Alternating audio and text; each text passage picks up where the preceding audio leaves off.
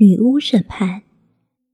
一四八七年，为了转移饱受瘟疫、饥荒、战争和高税收压迫农民对教会的不满，修士兼宗教审判官的克拉玛和斯布伦格发布了恶名昭彰女巫之锤，把一切不幸归罪于女巫，并在书中捏造辨别女巫的方式，为此后席卷欧洲三百年猎巫活动。正式拉开序幕，数以万计的无辜女性被严刑逼供后惨死。然而，在继承凯尔特文化的爱尔兰，无论是教会还是民众，对女巫的态度都宽容许多。在爱尔兰，被指控为女巫而惨遭杀害的案例仅个位数，与欧洲大陆形成强烈对比。在欧洲大陆上，人们深信上帝与恶魔水火不容，而女巫与恶魔勾结，会杀害婴儿来制住魔鬼油涂在身上，然后骑上扫帚，飞出烟囱，去参加恶魔邪恶的集会。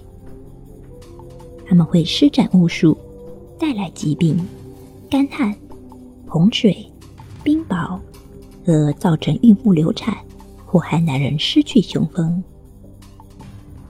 在爱尔兰，虽然人们也普遍信仰基督教，但五世纪初，圣派崔克等最早一批传教士没有直接把当地传说中的凯尔特众神宣判为恶魔，反倒在他们传播的基督教中融入了许多凯尔特神话，包容了宗教氛围，让绝大多数爱尔兰农民。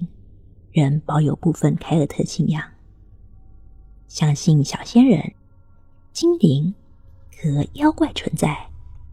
他们顽皮、任性，有时会对农民恶作剧，但大部分时候都是无害和可爱的。十九世纪的爱尔兰桂冠诗人叶芝为收集民间传说，曾到乡下采风。一位农妇向他承认。自己不相信地狱存在，他认为地狱不过是修士发明来劝诫世人学好的东西。但精灵是有的。事实上，根据诗人的笔记，叶芝自己也怀疑根本没有恶魔，有的只不过是些脚趾头分叉又惹了麻烦的树精。在爱尔兰，女巫又被叫做黄油女巫。人们相信，他们最常犯下罪行是挥舞着一根从尸体上切下来的死人手，一边念咒语，一边搅动井水，然后从水面捞走牛奶和黄油。这是用巫术从邻居那里隔空搬运过来的。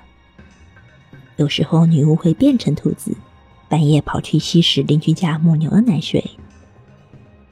当爱尔兰人怀疑有女巫作怪时，会去寻求现役或有法力的红头发女人帮忙破解巫术。女巫嚷嚷不敢了，我逃走，万事大吉。